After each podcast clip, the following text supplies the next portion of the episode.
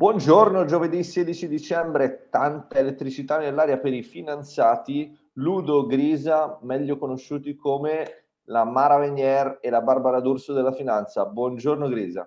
Ciao, chi è Mara Venier? Tu? Io, io sono Mara. tu sei Barbarella. Andiamo bene, vabbè.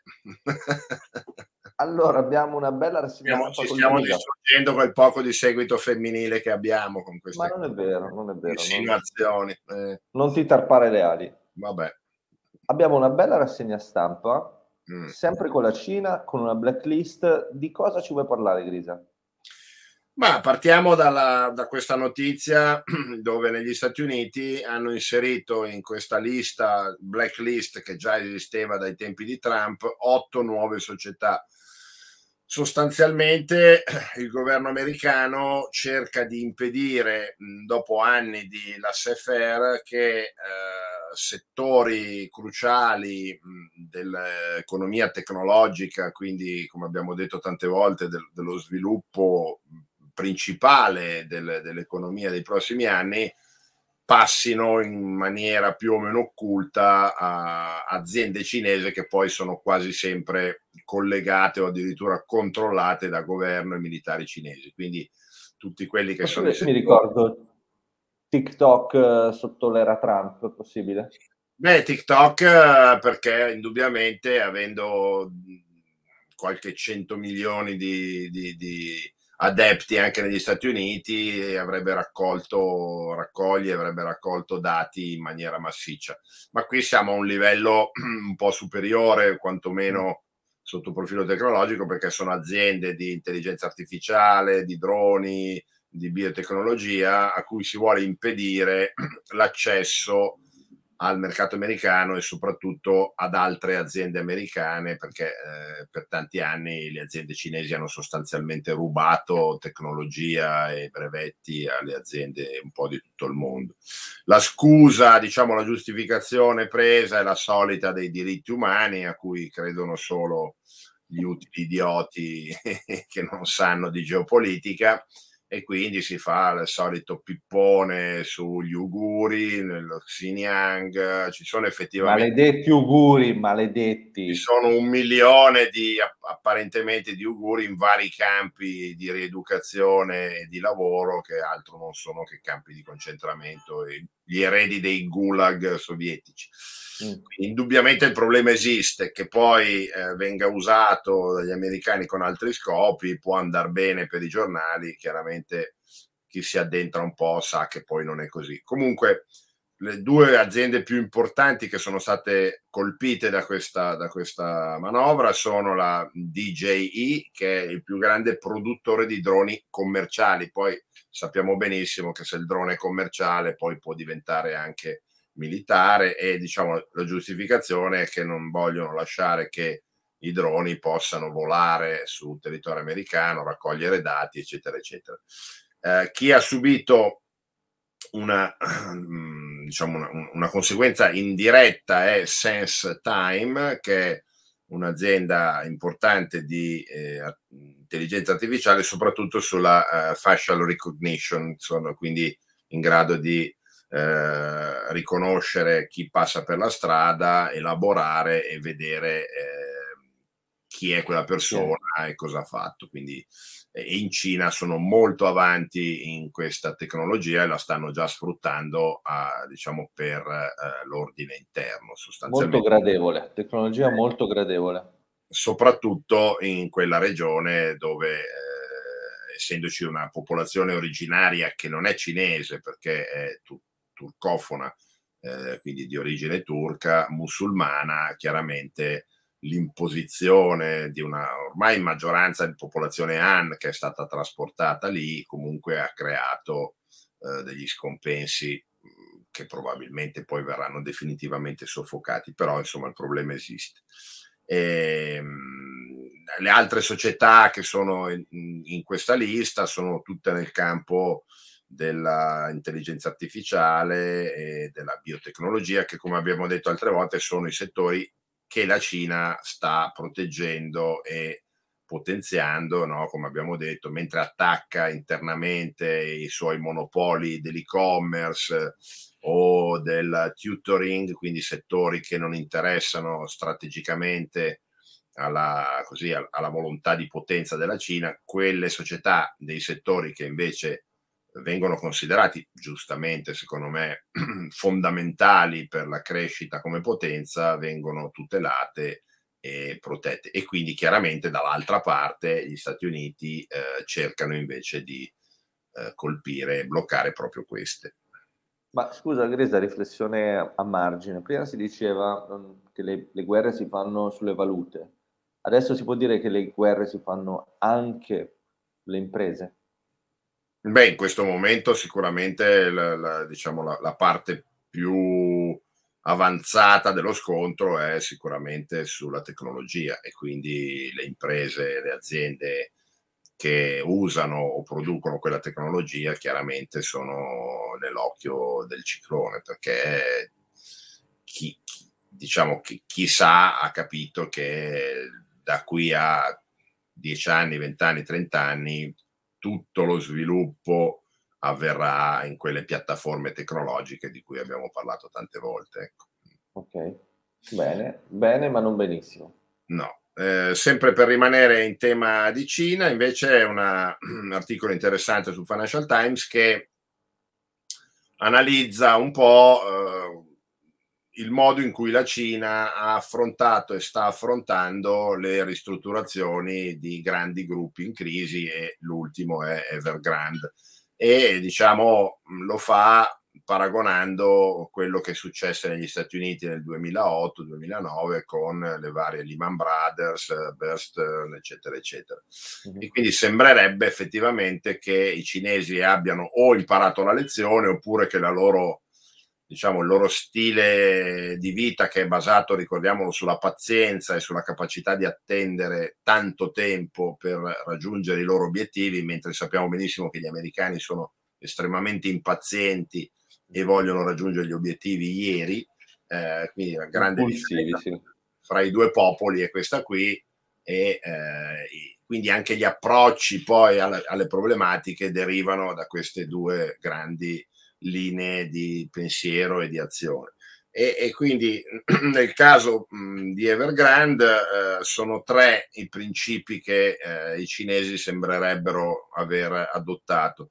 Il primo è quello di non sorprendere il mercato, quindi come fecero invece eh, gli americani che eh, nel weekend fecero saltare per aria Lehman, anche se esiste una teoria che dice che proprio in seguito al fallimento di Lehman, il congresso americano a quel punto autorizzò eh, il, eh, il, ministro delle finanze, diciamo, e, e, e tutta la, e la, Banca Centrale Americana a agire in maniera molto massiccia per salvare tutto il resto dalla baracca.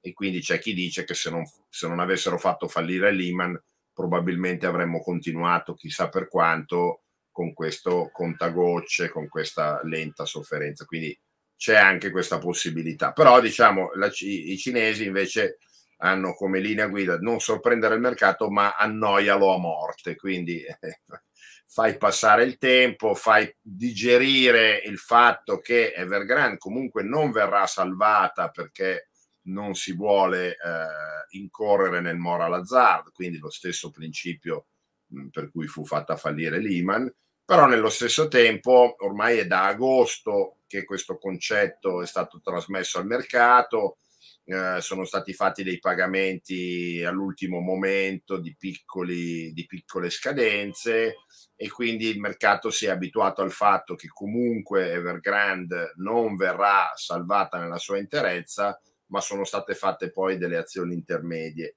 L'altro punto, eh, che probabilmente è stato cruciale per, per quello che riguarda il mercato cinese, è quello che alla fine il consenso e il dissenso sono sempre locali e quindi eh, Evergrande che aveva una serie enorme, infinita di progetti eh, real estate locali sono stati affrontati localmente, quindi eh, infatti le proteste che c'erano eh, fuori da alcune sedi di Evergrande in varie aree della Cina sono state sostanzialmente tacitate pagando e eh, iniziando a uh, costruire, perché come sai, ne abbiamo parlato altre volte, eh, il sistema real estate cinese è, è, fatto un po' diversamente da noi, cioè sostanzialmente il cliente paga una grossa cifra iniziale, addirittura delle volte anche l'intero ammontare e a quel punto la società di costruzione sviluppa il progetto. Quindi avevamo una quantità infinita di clienti che avevano versato cifre molto importanti Evergrande con problemi finanziari non era più in grado di riuscire a costruire. Quindi questa cosa è stata eh, diciamo affrontata, non voglio dire risolta, ma affrontata a livello locale. Sono stati eh, distaccati alcuni di questi progetti ad altre società, magari società statali, quindi insomma è stato un po' spalmato invece di concentrare il rischio del fatto che Evergrande non sarebbe riuscita a costruire e quindi centinaia di migliaia di cinesi avrebbero perso eh, interi risparmi e capitali. Questo e... qui poi è un modello che è arrivato anche in Italia, no? Questo del pagare subito e poi l'azienda costruisce dopo la casa. Sì, però da noi è una quota di solito una percentuale abbastanza bassa, mentre in Cina questa, questa quota era molto più è, era è molto più alta. Ok. E il terzo punto che abbiamo visto anche qui molto bene è quello di... Però scusa Grisa, per, per chiudere questo punto, quindi per fare una panoramica, noi eravamo partiti che Evergrande poteva essere una nuova Lehman, nuova crisi finanziaria, eccetera, eccetera. Io ho sempre detto di no, eh, se tu ti ricordi, ho sempre detto no, ci sta, ci sta, però come dire, era nel radar. E adesso alla fine non c'è stato un impatto quantificabile. No, il mercato ha accettato il fatto che Evergrande eh, sostanzialmente è fallita e che però il governo cinese non avrebbe permesso un fallimento tragico e, e, e dall'oggi al domani, quindi avrebbe, si sarebbe carico, fatto carico di sistemare le cose, mettiamola così. Ovviamente i creditori internazionali invece non prenderanno nulla e, e si arrangeranno. Ecco. Ma però quindi Cina 1, il resto del mondo 0. Sì, però bisogna dire che eh, il credito internazionale era, era molto limitato, Nella, mm. nei, nei 300 miliardi erano una parte molto molto piccola e quindi eh, chiaramente ancora una volta diciamo, il governo cinese ha mostrato di non, avere, di non farsi grossi problemi sulle conseguenze internazionali delle proprie azioni. Senti, io vado io a vivere in Cina. Beh, c'è un ultimo punto che secondo Vai. me è interessante, che è quello di sostanzialmente togliere di mezzo i responsabili dei disastri, no? quindi senza in questo caso eh, arrestarlo o, o, peggio, perché comunque il personaggio, il fondatore di Evergrande aveva, abbiamo già detto, grosse, ehm, grossi legami con altissimi papaveri del governo cinese, addirittura si dice con Xi Jinping, e è stato fatto il trattamento Jack Ma, sostanzialmente è stato tolto di mezzo, silenziato completamente, c'è la minaccia dell'arresto, nel suo caso eh, fat, state fatte circolare le notizie che gli verranno, eh, che, che, sostanzialmente le sue ricchezze verranno prese e usate per eh, salvare, per cercare di, di compensare i debiti però mh, per ora non è stato arrestato e quindi diciamo che in Cina questo è già un grosso, un grosso vantaggio, però appunto è stato tolto di mezzo, quindi eh, no, diciamo la, la, rabbia popolare non vedendo più eh, i responsabili che magari capito girano con la Ferrari tranquillamente, un po' come in Italia, no? invece dove i responsabili non vengono mai, quasi mai puniti dei disastri, ecco questo invece in Cina viene affrontato immediatamente e quindi anche quella fonte di protesta si, si spegne da sola sostanzialmente. Ok. Comunque come vedi è tutto a, come base proprio questo fatto dell'attesa, della pazienza, di un concetto del tempo molto diverso. Beh, interessante questo spunto maoista. Sì. Terza notizia. Terza notizia anche l'UEFA per appassionati di calcio. Eh, Eccoci. è la prima volta che parliamo di calcio, anche se in realtà siamo molto appassionati. Eh, certo. È trapelata questa notizia dove eh, l'UEFA aveva fatto diciamo, un bando per ottenere un finanziamento importante eh, fino a 7 miliardi e uh, Citibank si è aggiudicata questo diritto. Io faccio fatica a, capire come possa essere un diritto di, di, poter prestare 7 miliardi a un ente che poi sinceramente non ha asset, però se non il brand, ecco, però invece evidentemente sono io che non capisco bene come funzionano queste cose. Fatto sta che a causa del Covid, eh, ricordiamo che l'UEFA è l'ente che, ra- che, raggruppa tutte le società calcistiche dei, dei, vari tornei europei, delle nazioni europee. A causa del Covid, abbiamo detto, partite a porte chiuse, quindi sponsor che sono scappati, eh, fatturato dei biglietti azzerato eh, e quindi le società europee che già erano pesantemente indebitate con una pessima situazione finanziaria sono andate al, sull'orlo molte del fallimento, vedi Juventus in Italia. E, quindi dovrebbe questo, diciamo, questo, questa situazione dovrebbe poter portare 2 miliardi di euro velocemente, poi arrivare fino a 7. Eh, verrebbero finanziate le società che partecipano alle coppe europee, quindi dovrebbe essere una specie di compensazione per quelli che, che, hanno partecipato alle coppe e non hanno potuto incassare.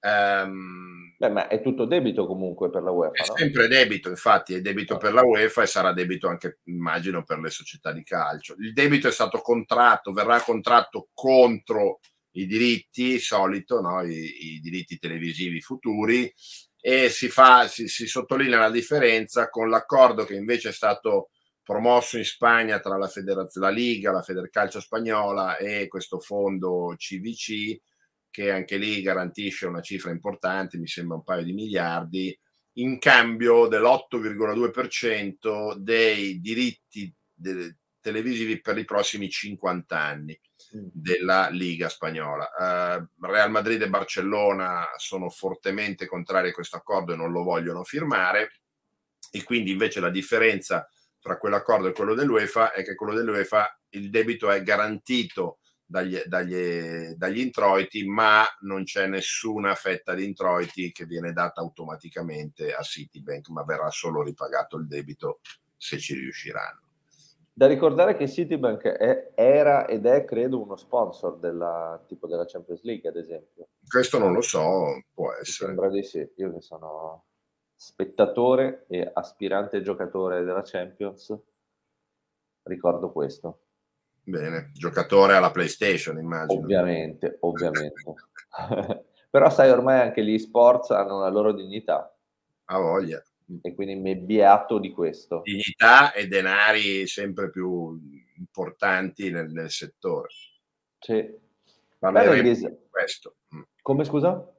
Parleremo anche di questo. Parleremo di più. Abbiamo fatto un podcast sugli sports, un po' di numeri sugli sports, col compianto Fede. Fede, sappiamo che ci stai guardando e ne approfittiamo per salutarti.